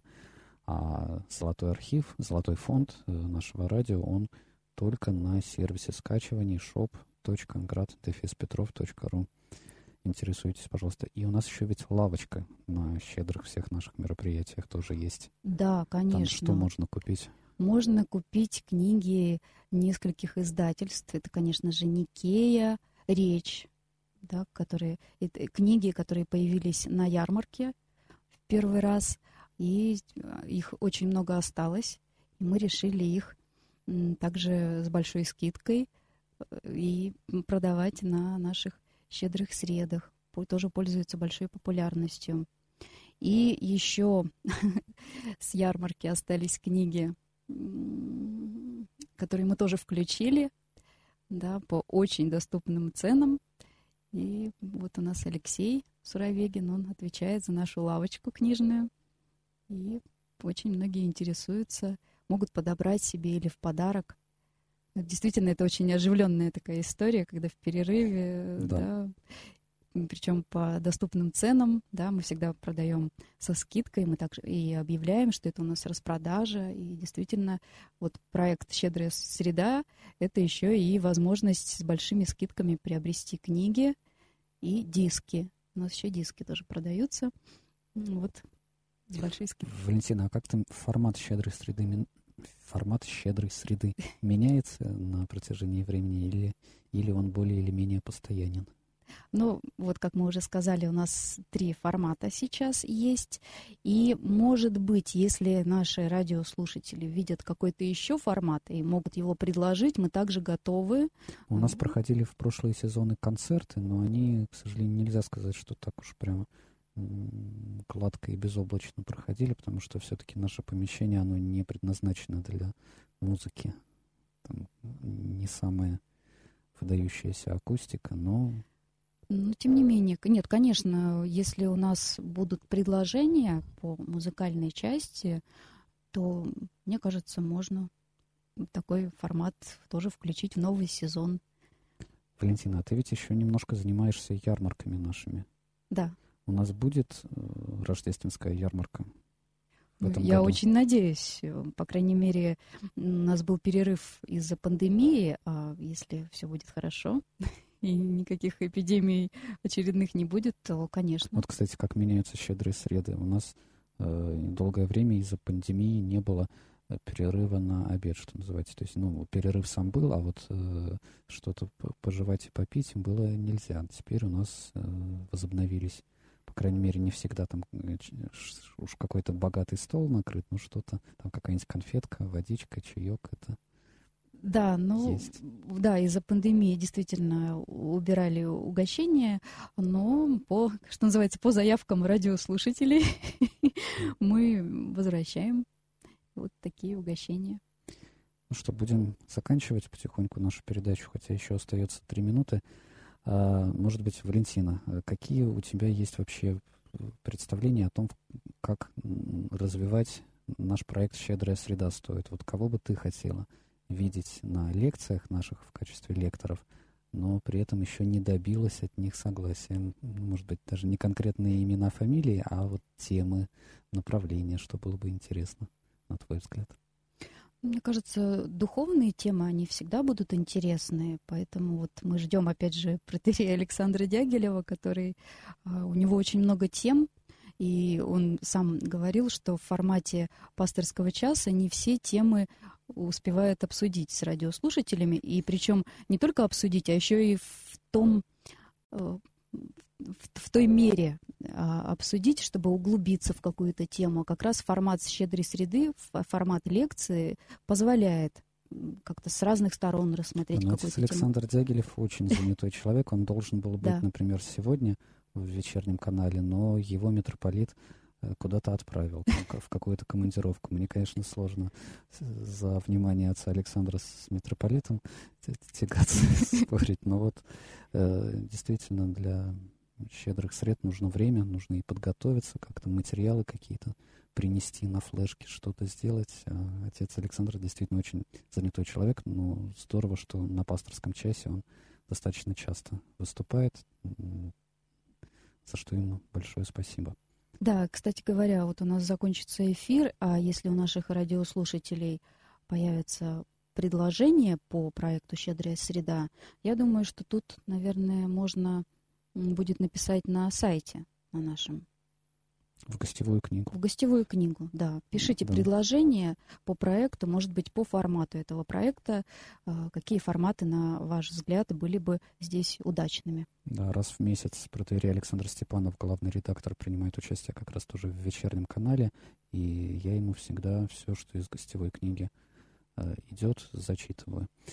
Вот, ну теперь уже мы прощаемся. Спасибо Валентину. Валентина Пас, редактор радио Град Петров, координатор проекта «Щедрая среда», принимала участие в рубрике «Обратная связь». Через 10 минут придет протеерей Александр Степанов, но уже мы будем не жизнь радио обсуждать, а богослужение, поэтому тоже подключайтесь, уважаемые слушатели. Спасибо, Даниил. Спасибо всем. До свидания.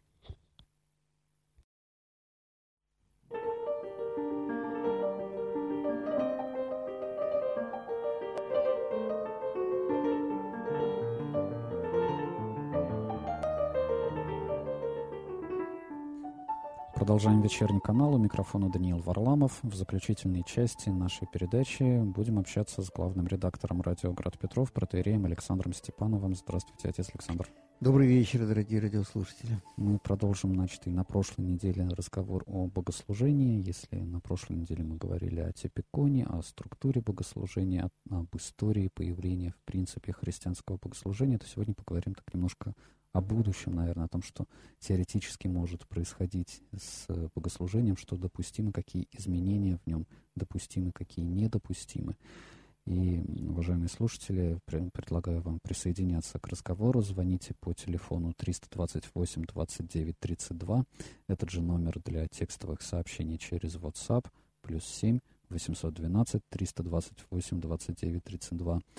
Пишите нам в чате на YouTube. Там тоже всегда можно задать вопрос э, в прямой эфир. Ставьте лайки на YouTube, подписывайтесь. Всегда вас об этом прошу, потому что нам это помогает развиваться. Так, отец Александр, богослужение. Вот э, что, скажем так, какие вообще споры бывают вокруг богослужения православного? А, вот язык, например, э, язык богослужения – в Русской Православной Церкви практически все богослужения совершаются на церковнославянском языке. Это насколько, э, насколько это вообще обязательно? Можем ли мы в России, по крайней мере, э, служить на русском? Ну да, если говорить о спорах, то, наверное, самые жаркие споры разворачиваются именно по этому вопросу, потому что другие, на другие вещи, конечно, уже как-то не хватает дерзновения замахиваться.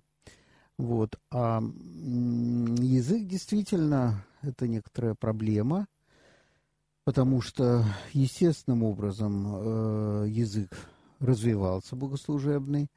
Ну, в прошлый раз, по-моему, говорили, что изначально все это было на славянском языке, э, который был гораздо более понятным, а постепенно вот этот южнославянский диалект, так сказать, э, изменялся э, в сторону еще больше понятности для северославянских э, племен, народов, да, ну, вот, к которым мы, собственно, относимся. Русский язык – это э, северо, северо-восточно-славянский. А южнославянский, украинский, какой-нибудь болгарский, чешский, э, э, ну и вот э, эти языки, он, ну, мы понимаем, что он не так понятен. Так вот, церковнославянский изначально был ближе туда, постепенно он трансформировался в сторону более, большей понятности. Ну, потом, как мы говорили, по-моему, в прошлый раз, книгопечатанием все, так сказать, омертвилось. То есть правки, конечно, какие-то делались, но они делались уже очень так централизованно, очень трудно. Это всегда вызывало какие-то волнения в церкви и раскол, собственно говоря, отчасти на почве каких-то исправлений, да, церковных книг в соответствии с э, греческим такими книгами того времени. Вот, э, поэтому, в общем, стремились как-то это обходить. В результате, да, все немножко окаменело, и язык стал достаточно непонятен. Он э, не то чтобы непонятен, вот если вы читаете текст церковно-славянский, ну, допустим, русскими буквами написанный для тех, кто плохо еще не, не освоил вот церковно-славянскую письменность, вот, э, то, в общем, вам будет гораздо-гораздо более понятно все, чем если вы воспринимаете тех на, текст на слух. Особенно, если еще этот текст пропивается. И особенно... также с любым незнакомым языком, не обязательно церковнославянском, там на том же польском или украинском вы тоже много чего не поймете, если вы Конечно. услышите богослужение. Э, да-да-да. Но польский, э, украинский, бог с ними, нам не нужно. Ну, я а просто вот взял славянский, славянский, да, ну, для примера. Церковно-славянский, да. Но церковно-славянский, он все-таки как-то подтянут был к русскому, но, повторяю, не, не окончательно. Да. В какие-то моменты, мы в прошлый раз, по-моему, об этом говорили, там, веке в 13 он был гораздо понятнее для русских людей, чем потом стал, да, когда стали опять его подтягивать к греческому и так далее. Ну, сейчас уже не будем на этом долго останавливаться. Так вот, э, так или иначе, тот церковнославянский, э, который используется в наших богослужебных книгах, он э, более понятен, конечно, если читать, и менее понятнее, если воспринимать его на слух. Знаете, можно неплохо знать, скажем, английский язык, но если ты не начинаешь думать на этом языке, а все время у тебя происходит в голове работа перевода, то ты как бы отстраняешься от этого текста. Ты будешь все время напрягаться, стараясь понять, и все время будет эта нить у тебя как бы немножко ускользать. Вот, поэтому вот эта отстраненность от текста, она, несомненно, присутствует. А как быть на церковнославянском же никто не разговаривает сейчас? То есть в том-то и для дело. нас всех он, по сути, иностранный. Язык. Ну да, ну там ну, есть очень много слов нам, безусловно, да. понятных. Да. Но только можно их немножко не так понять. Бывают ну, бывает примеры. такое. Ну, ну, даже оставим в стороне паронимы и все вот эти тонкости э, того, что действительно какие-то вещи можно наоборот понимать. Но в целом, ну, скажем, вот я взял специально текст, допустим, Актоиха воскресного, да, э, вот прочитаю. «Вечерняя наша молитвы, прими, святый Господи» и подашь нам оставление грехов, яку един еси, явлей в мире воскресение. Ну, в общем, понятно, наверное, да, да? даже на слух, ну, нету никакой проблемы, да. Ну, это, конечно, стихира на Господи вазах, первая, первого класса, которую, наверное, большинство э, прямо наизусть уже и знает, да. Но если какую-то прочесть другую, например, ну, очень красивую такую стихи, тоже воскресные стихиры, вот четвертая на Господи возвах. Э, «Веселитесь и небеса». Темновато здесь немножко. Э, «Вострубите основание земли, возопите горы веселья». О, спасибо. Э, «Себо Иммануил грехи наша на кресте пригвоздил, и живот даяй, смерть умертви». Адама воскресивый, яко человека любит. Ну, тоже вот если медленно вот так прочесть, наверное, понятно. И понятно, кстати, настроение этого, да, совершенно пасхальное. «Возвеселитесь, небеса, вострубите основание земли, воспойте горы веселья». Да? Но когда все это поется на первый глаз, э, немножко да. неразборчивым, э, да, э, заплетающимся языком, еще акустика в большинстве храмов довольно такая специфичная, она, ну, как, грубо говоря, на вокзале, когда слушаешь объявление, там даже по-русски читают, а все равно все это мимо немножко пролетает. И потом количество этих стихир, оно э, сногсшибательное. Ну, если даже не полностью исполнять устав, ну, на, на 6, то уж, наверное, все-таки на воскресной всеночи на Господе возвах напевают шесть стихир таких, да. Причем из них, э, вот, конечно, тексты Актоиха, которые я вот сейчас привел, э, это высшее, наверное, что есть. Ну, так же, как Триоди, допустим, да, постная цветная. Это действительно очень высокая поэзия, замечательная, красивая. Mm-hmm а Минея это уже уровень совсем другой. Там все очень неровно. Есть службы хорошо составленные, красивые, праздничные службы, там 20 праздник, конечно. Вот. А есть и довольно такие ремесленные поделки, которые, конечно, совсем не, не так хороши и некрасивы. Вот. Поэтому э, что вот с этим делать? Э, ну вот э, по-русски, вот ту же стихиру четвертую, допустим, я прочитаю здесь, у меня параллельный текст есть.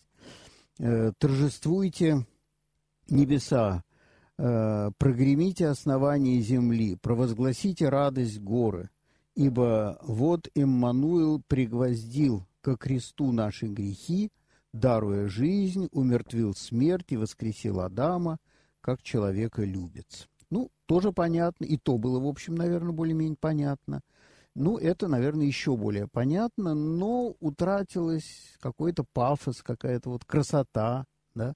Вот это именно то обаяние, которое дает церковнославянский язык. Вот, когда он все-таки как бы отличается от э, того, на котором мы говорим. Вот. Хотя он во многом и понятен. Но понятен, повторяю, тогда, когда ты его вот так вот медленно, внятно прочтешь. Сам с пониманием. А как читают в храме, животворящему твоему гробу предстоящее недостойное словословие приносим неизреченно твоим благоутробию, Христе Боже наш, яко крест и смерть приял и себе безгрешный, да мира даруешь и воскресенье, яко человека любит, и же Отцу со безначальница пресносущно слово. Mm-hmm. Вот, понимаете, вот когда вот это вот таким потоком на голову льется, это все пролетает мимо. А они, они такие же красивые, как вот то, что я прочел, вот то, что я сейчас таким, ну, уставным чтением э, прочитал. Вот, поэтому, ну, что-то с этим, наверное, надо делать. Значит, какие здесь могут быть пути, если говорить просто о языке? Ну, два пути. Либо это перевод на русский. Это все-таки даже на слух, вот даже при таком достаточно монотонном чтении будет немножко более ясно. Вот. Э, но теряется, как мы видим, поэтичность. Второй вариант – это то, что называется русификация. Это тот путь, по которому церковь всегда шла.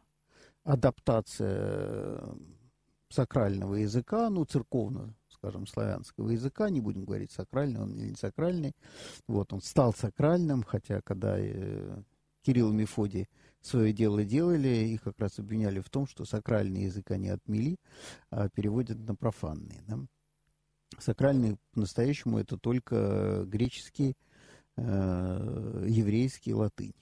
Вот это считаются сакральные языки. Языки священного писания, да, на которые они были ну, в первые века уже переведено, а Евангелие, Новый Завет весь по-гречески изначально написан. Так что греческий, собственно, такой самой высокой сакральностью обладает. Ну вот, а славянский это уже второе тысячелетие, там, ну, в первом, в конце первого, но, во всяком случае, э, он не считался сакральным тогда, а теперь он уже, конечно, самый что ни на есть сакральный.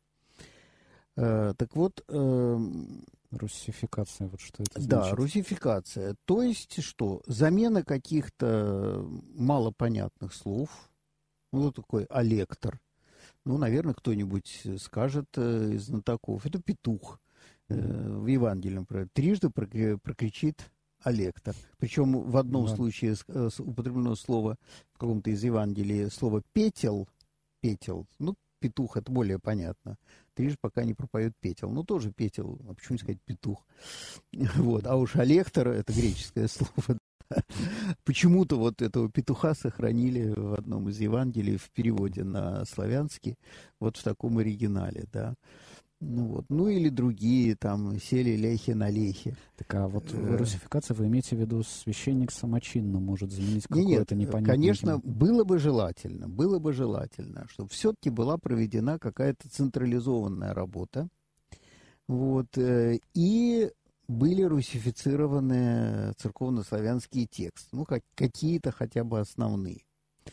А вот. в результате этой русификации обаяния церковнославянского языка, Оно как раз вот тут останется во многом, потому что мы оставляем все-таки церковнославянский текст, меняя только некоторые ну, А звучит, согласитесь, как-то чуть более благородно, чем петух. Тут, понимаете, вот а лектор некий. Что-то лектор, да. Кто это такой лектор? Да, ну, э, во всяком случае, э, ну, недопустимо уж совсем, понимаете, чтобы было непонятно, о чем идет речь. Но ведь до Второго Ватиканского собора, ну, католики нам не пример, конечно, но, тем не менее, у них э, тоже до Второго Ватиканского, я так понимаю, только на латыни они служили. Э, э, ну, в общем, да. В общем, да, в основном так. Я так понимаю. Я, я небольшой специалист, не, не могу сказать. Кажется, да. Кажется, да, потому что, сохранить... ну, после вот Триденский собор, контрреформация, это, конечно, латинское место. Вот, э, по-моему, перевода на языки не было. Хотя Священное Писание, конечно, переводили уже на все языки с этого времени, там, параллельно с протестантами, католики это делали тоже. Да, просто вот. католическая церковь, она по всему миру, и там где-нибудь в Африке, конечно, если итальянцу еще, может быть, более или менее несложно освоить латынь, то какому-нибудь... Ну, да, совершенно верно. Ну, вот, в конце концов, они отказались, все перевели на национальные языки. Ну, вот. это была именно реформа, это не такое поступательное развитие богослужебного текста, ну, а когда как? вы вносите ну, тут правки. надо отказаться от одного и перейти на, на много сразу других. На самом деле в православной церкви эта проблема только, я понимаю, в России. Потому что в Грузии служат на грузинском, в Сербии служат на сербском. Э, я не, не думаю, что во всех этих разных странах э, служат на, на каком. Вот странно, если бы грузины служили на церковно-славянском, да, или на греческом, или на латыни, на каком языке. Конечно, на грузинском. Ну, возможно, он тоже имеет какой-то оттенок архаичности, тот язык, на котором они служат. Может, это какой-то более старый вариант грузинского, да, древнегрузинский, я не знаю точно. Вот. Но, во всяком случае, я думаю, он более понятен. И, в общем-то, этой проблемы так остро нигде не стоит, языковой проблемы. Ну, во всяком случае, в автокефальных европейских церквях, я думаю, у поляков, Э, поляков и на польском, и на церковнославянском. Ну, есть и то, и другое, да. Ну вот я думаю, что, конечно, правильный вариант был бы э, дать некоторую свободу. Но опять-таки, э, славянски понятно, можно служить.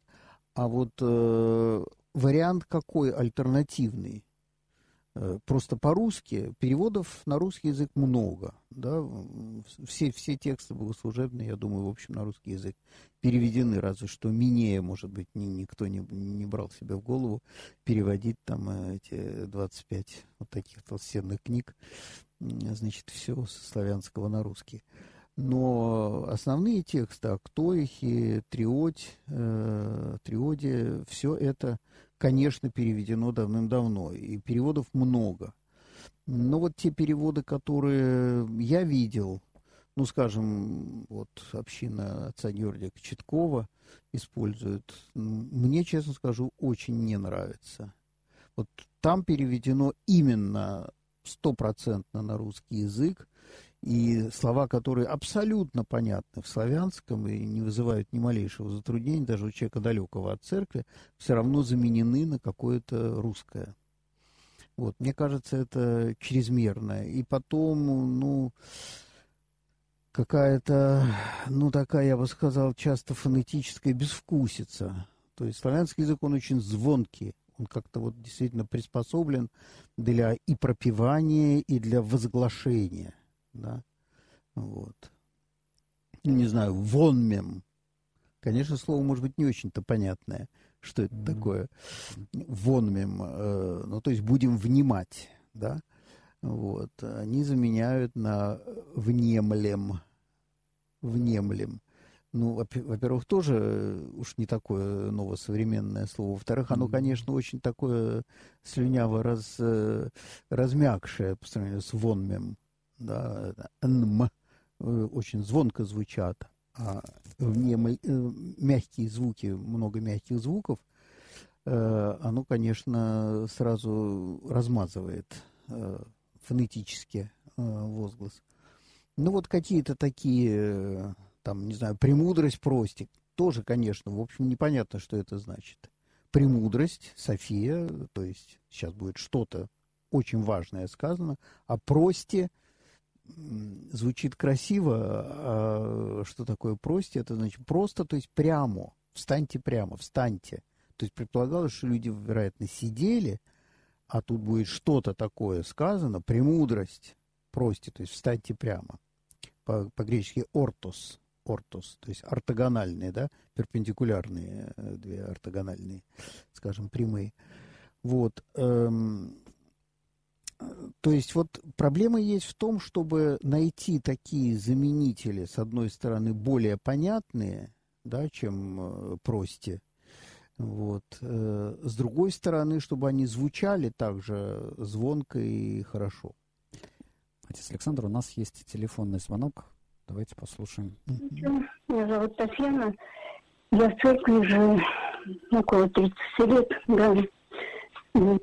Я хочу что сказать. Вы знаете, э, вот когда я пришла в церковь, я, конечно, ничего не понимала.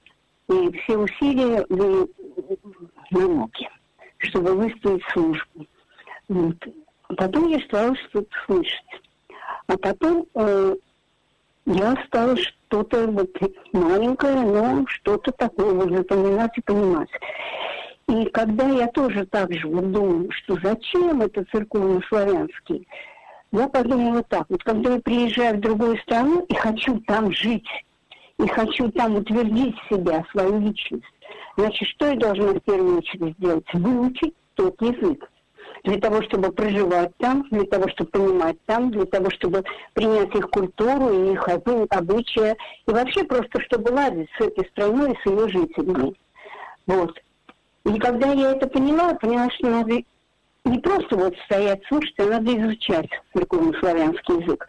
Я на выставках покупала кассеты, маленькие такие, и э, псалтирию. И все время слушала псалтирь.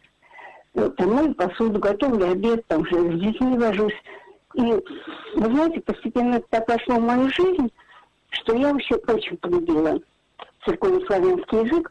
Хотя вначале, когда мы разговаривали с нашими прихожанами, я говорю, боже, какой ужас, это церковный славянский язык, это, это так вообще, он говорит, это песня, это стихи, это высота. Я думаю, уже я когда-нибудь буду ощущать.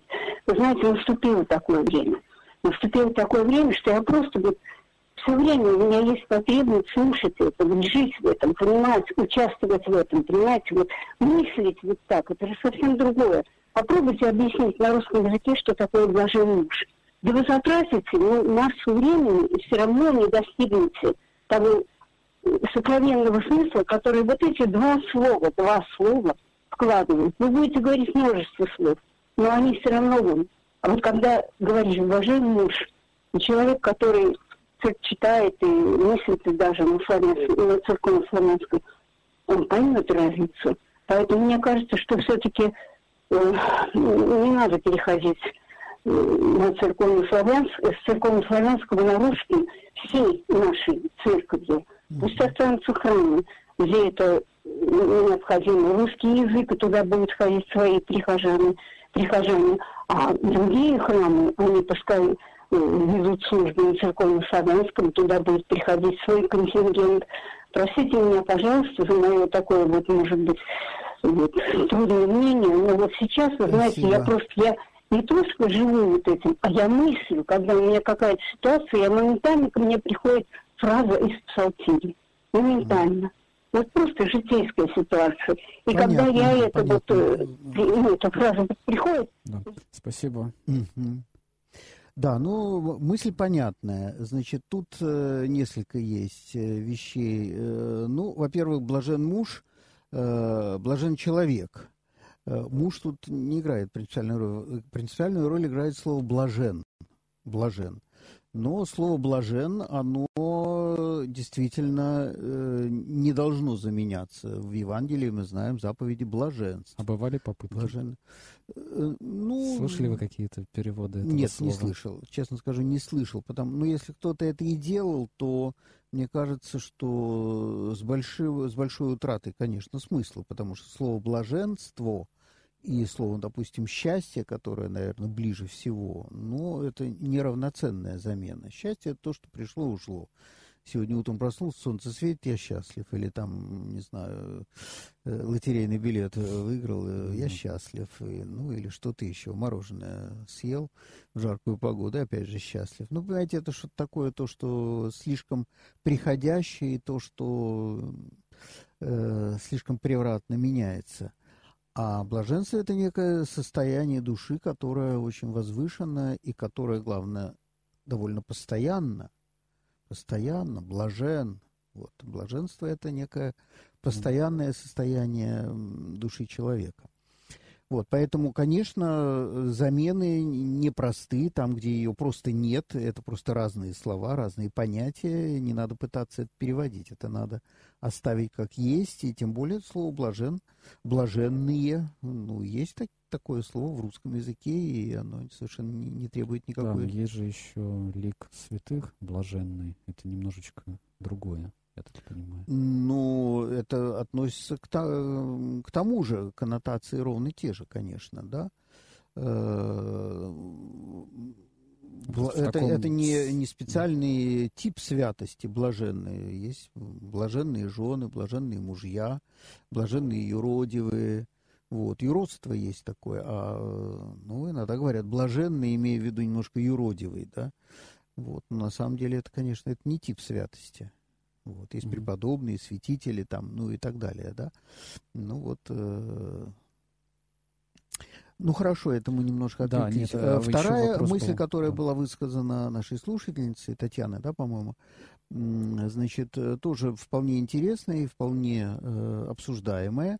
Это мысль о том, что должны быть храмы, в которых э, служат по-славянски, а должны быть там, где это трудно, но вот действительно наша слушательница вошла в славянский язык так вот плотно и действительно этим специально как-то и занималась и так далее. Конечно, его можно, можно освоить, если, ну, специально еще хорошо и грамматику подучить, чтобы представляешь, что есть там двойственное число, и, соответственно, там все склонения спряжения, все будет, соответственно, немножко другим, непривычным. Это тоже создает, если этого не знать, определенные сложные. Все, все дела руку твою и имя твое призываем. Все дела руку твоею. Да. Э, не, не, не все понимают, что это значит. Все дела рук твоих, потому что э, родительный падеж э, двойственного числа, руки у человека две, все дела рук твоих и имя твое призываем. Мы все дело твоих рук, и поэтому призываем во вся, на всякий случай твое имя. Но вот такие даже простейшие вещи, я думаю, что не всем нашим слушателям, которые это читают каждый день, там, не знаю, в вечернем правиле, э, ясно понимают, да, руку, ногу, часами и, и так далее, да. Вот. Э, в общем, это, это требует, конечно, серьезной подготовки. Но э, аналогия с переездом в другую страну, видите, ну, Иисус Христос все-таки проповедовал и говорил на арамейском языке. Он мог бы использовать древнееврейский, например.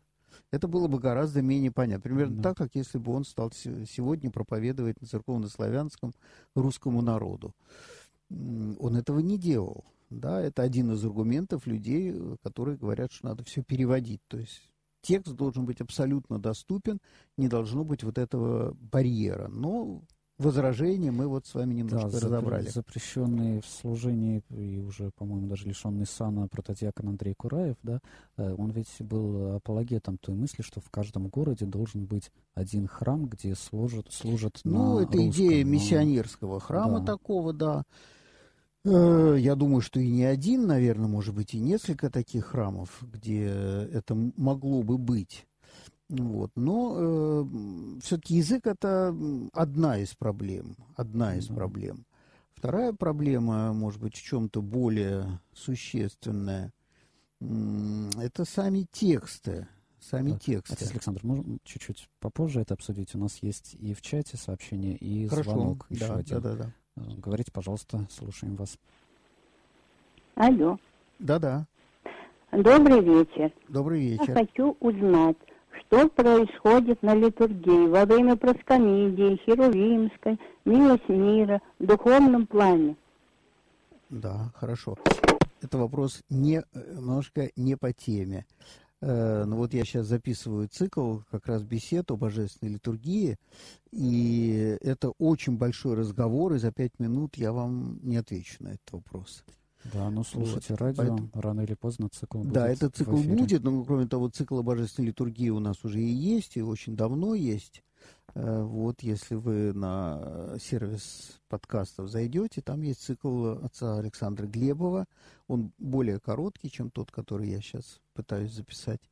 Вот, но, тем не менее, вполне внятные и смыслы вот этих вещей вы там увидите. Сейчас мы говорим скорее вот о, о проблемах э, богослужения, чтобы сделать его, так сказать, насыщенным и более питающим. Вот, э, повторяю, даже если бы э, все было нам понятно, вот это чтение огромного количества, допустим, стихир, которые положено вычитывать, да, канон с большим количеством тропарей на утреннее, это самая основная содержательная часть службы утренней, да, вот, э, вот это все э, создает тоже некоторое такое состояние у человека, что он в какого-то момента перестает просто воспринимать. Стоит и слушает, э, значит, бу-бу-бу-бу-бу-бу-бу, что-то такое читается, вот, что-то поется, опять-таки, слов наполовину не разобрать. Вот что делать с этим? Э, видите, в богослужении есть некоторый баланс, я бы сказал, важный между содержанием, да, которое хочется донести вот в слове, вот. И слово, конечно, понятно, это ключевое понятие для богослужения. Но в то же время богослужение – это не просто э, богословствование, вот как мы сидим, разбираем там какие-то догматические вопросы церковные.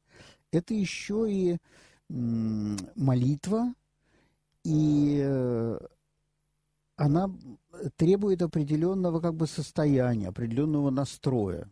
Это может быть, да, связано с психологией просто нашей. То есть богослужение вводит человека, помогает войти в некоторое молитвенное состояние. Поэтому песнопения, они поются э, так или иначе, да. Вот, э, свет там зажигается ярче или там гасится вовсе какие-то перемещения, допустим, кождение, да, вот совершается, что оно, собственно, какую нагрузку оно несет. Но оно показывает, да, вот когда священник кадит престол, например, со всех сторон, или там Евангелие, которое вынесено в середину храма, э, кадит, э, это некоторая сакрализация вот этого предмета, да, который перед нами. То есть мы тем самым мы показываем свое некоторое благоговейное отношение к вот этому предмету, или там к престолу особенно, или в алтаре все э, кадится, и храм тоже место, где целиком весь храм тоже в некоторые моменты службы кадится.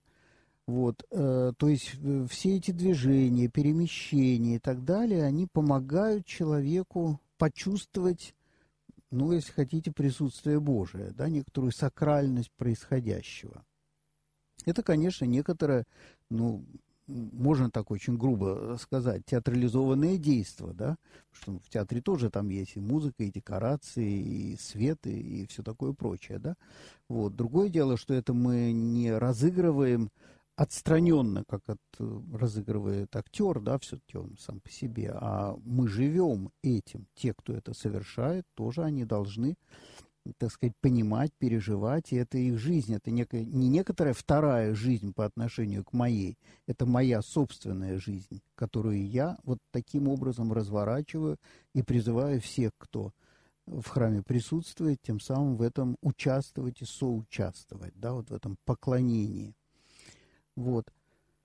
Э, поэтому, скажем, вот это все заменить просто на, скажем, разбор вот стихиры, медленное прочтение, может быть, разбор некоторых вот догматик, если мы возьмем там, да, э, последнее из э, стихир на Господе возвах, это всегда догматик воскресных, имеется в виду. Вот, и восемь, вот как мы говорили в прошлый раз, глазов, восемь вот этих догматиков разных, их написал когда-то Иоанн Дамаскин, и они складываются в некоторый богословский текст, даже такой небольшой как бы трактат, но очень поэтично, возвышенно, красиво написанный. Да? Вот. Это все, конечно, требует разбора. Можно было бы, может быть, сегодняшнему человеку, который больше склонен воспринимать не столько, может быть, эмоциональные вещи, сколько ну, интеллектуально, рационально как-то понять смысл, да, донести смысл. Вот. Э, стоило бы как-то увеличить вот этот элемент в богослужении такой содержательно-разъяснительный, просветительский, да, вот, потому что, ну, кто знает эти догматики? Вот, на вход с кадилом совершается на вечерний в этот момент, заканчивается «Премудрость прости», там входят царские врата. Никто особенно на эти догматики не обращает внимания. Это замечательные тексты, богословские, возвышенные и поэтичные одновременно. Вот. Разобрать такой текст было бы, конечно, очень хорошо. Но опять-таки, как сделать так, чтобы это все было не отдельно, вот отдельно мы собрались, допустим, с прихожанами, э, и э, посидели, поразбирали. Ну, может быть, немножко заостриться их внимание в этот момент службы, когда они это услышат, что-то такое, если они еще поймут, что это поют то самое, о чем мы говорили. Mm-hmm. Вот. Э, что-то сработает немножко, но так, чтобы сразу это входило, как бы напрямую входило в мое сознание, в мою душу, вот эти слова, эти тексты, это очень сложно. Когда-то владыка Антоний говорил о том, что вот э, вся эта византийская риторика – это вообще большой вопрос, насколько она сегодня легко входит э, в сознание человека. Не, не в силу того, что там что-то неправильно сказано, там абсолютно все сказано идеально верно э, в догматическом отношении, но то, как это сказано, таким сложным, заплетенным языком еще, да, еще по-церковно-славянски. В общем, масса преград для того, чтобы этот смысл напрямую мною был услу, э, уловлен, да, усвоен. Вот, э, вот это, конечно, действительно очень серьезная большая проблема. И вот если бы это было, то действительно богослужение стало бы питать вот, по удачному слову отца Петра Мещеринова, очень важно, чтобы все, что мы делаем в церкви, нас питало. Это может быть и эмоционально, и интеллектуально, как угодно, да, но чтобы это что-то в нас меняло. Вот как раз Олег Вельк напоминает, что у отца да. Петра Мещеринова были предложения по поводу изменения служб. Это комментарии в Ютьюбе. Да, да, да, да. Э, ну вот э, можно к этому перейти. Ну что, во-первых, значит, если говорить о каких-то, ну, гипотетических, я сейчас говорю, хотя бы изменениях, то, ну, во-первых, вечерняя, там, утренняя, ну, естественные вещи. Вечером вечерняя, утром утренняя. У нас это немножко неестественно. Утренняя практически всегда служится вечером. Не только в составе всеночной, где вроде как они уж спаянные надо, ну, либо ночью, что на приходах, ну, мало реально, да, каждую субботу на воскресенье ночью служить. Вот, и, так сказать, восход солнца встречать э, утренний, да, вот, э, это нереально. Но даже и в повседневной службе вечером, вечерняя с утренней служится, это не всеночная, а просто вечерняя и утренняя. Вот. Э, а утром служится просто литургия. Ну, часы литургия, да, третий, шестой час литургия. Ну, представьте себе, мы перенесем утреннюю на утро. Как это в монастырях, по-хорошему, вообще говоря, делается. Хотя и в монастырях чаще всего служат тоже, по-моему, сейчас. Так, ну, по идее, должны служить утром. Но это удлинит службу, литургия, ну, будничная в храме, где это достаточно оперативно умеют делать, ну, час, час с небольшим, час десять, может быть, да, причастников немного, потому что причастие еще большого количества людей занимает тоже много времени. Ну, вот, допустим, в течение часа служится э, какая-нибудь быстренькая вседневная литургия. Если мы добавим утреннюю, это еще, ну, как минимум полтора часа. Если ее, ну, опять-таки, не сокращать как-то до непонятно чего, канон надо хоть там насколько-то прочитать, да, вот. Ну и там много всего, штабсалмия, там кафизмы, ну ладно, кафизм опускают. Ну, в общем, все равно, короче говоря, это удлинение утренней службы. Утром люди в будние дни приходят, как правило, там до работы или как-то вот так, да. Вот. Э, не очень удобно. Собственно, вот из соображений удобства пошли на то, что пожертвовали смыслом. Когда вечером, да, не знаю, в 7 часов вечера вот, исполним утреннюю молитву нашу Господи. Ну, странно это. Странно. Если исполним вечернюю молитву, понятно. А утром, конечно, сказать, исполним утреннюю молитву нашу. Ну вот э, эти несоответствия, конечно, с утренней особенно есть. Вечерняя тоже у нас в посту часто служится утром. Но это как раз э, можно э, этого избегать, служить ее таки вечером. Она служится все-таки, ну, как правило, так сказать, чаще всего ее служат на приходах в соединении с литургии прежде священных даров или с литургией Василия Великого в те дни, когда она там служится, да. Вот, э, ну и все эти литургии, службы можно, в общем-то, служить э, более или менее вечером. Да, ну, правда, Велик, Великий Четверг довольно трудно служить вечером, потому что вечером 12 Евангелий, все переносится, и утром все равно вечерне служится вместе с э, литургией Василия Великого. Ну, в общем, вот технически такие вещи довольно, э, довольно неудобны, да, но это, это ладно, это, допустим, вот организационные моменты. Вот если перейти к тому, что о чем э, отец Петр говорил, он считает, и я, в общем-то, с ним соглашаюсь, что, э, конечно, надо насытить богослужение в большей степени чтением Священного Писания. то есть, скажем, структура вечерняя, он, по-моему, утреннюю у себя на приходе не служит, но фактически он в, в скиту как бы живет. Ну, реально это просто деревенский приход, очень немногочисленный. Вот, поэтому он там в глуши может, так сказать, себя немножко экспериментировать. Вот. Э, скажем, на вечерне у нас обычно читается Ветхий Завет, Паремия. Причем э, читаются они, ну, более-менее неукоснительно полагается, там, думносиады праздники, какие-то большие праздники, когда каким-то святым там празднуется и так далее. Вот. А э, вообще говоря, чтение ветхозаветное, Паремии теоретически могут быть в любой день, потому что всегда есть поминовение каких-то святых, преподобных, святителей и так далее, и премии есть на все эти случаи. Просто их, как правило, не читают. А можно ведь это прочитать, и после этого произнести проповедь или даже ну, какое-то толкование, беседу. Народ может сесть. Да? Вот, и священник может разъяснить. Вот это будет уже сразу такая на, наполненность содержанием, да, а они а просто, мы так просвистели все положенные там иктиньи, пропели все стихиры какие-то там, больше или меньше, так сказать, там, соблюдая устав. Ну и все, и ничего, кроме, ну, такого благочестивого, так сказать, вот стояния, собственно, из этого не получилось. Так что да, в общем, конечно, насытить больше чтением Священного Писания и большим разъяснением. Ну, воскресное на утренне читается Евангелие. Правда, это 12 Евангелий воскресных, всего их 12 этих отрывков. Ну и кто ходит более-менее, так сказать, постоянно, их уже почти наизусть знает. Поэтому там, может быть, немножко сложно будет проповедовать тому же священнику, да, что слишком часто повторяется тема. Вот. Но все-таки что-то сказать можно. Отец Александр, но ведь вам же возразят многие православные, что зачем нам эти все ваши протестантские штучки, всякие там писания, толкования. Ну как, вот. ну, слушай, против писания все-таки у нас пока еще, слава богу, никто не, не выступает. Против чтения священного писания в тех местах, где его положено читать на наших службах, это не протестантские штучки, это просто устав нашего богослужения. Другое дело, что, может быть, разъяснение этого – ну, опять-таки, оно не, не есть какое-то нарушение.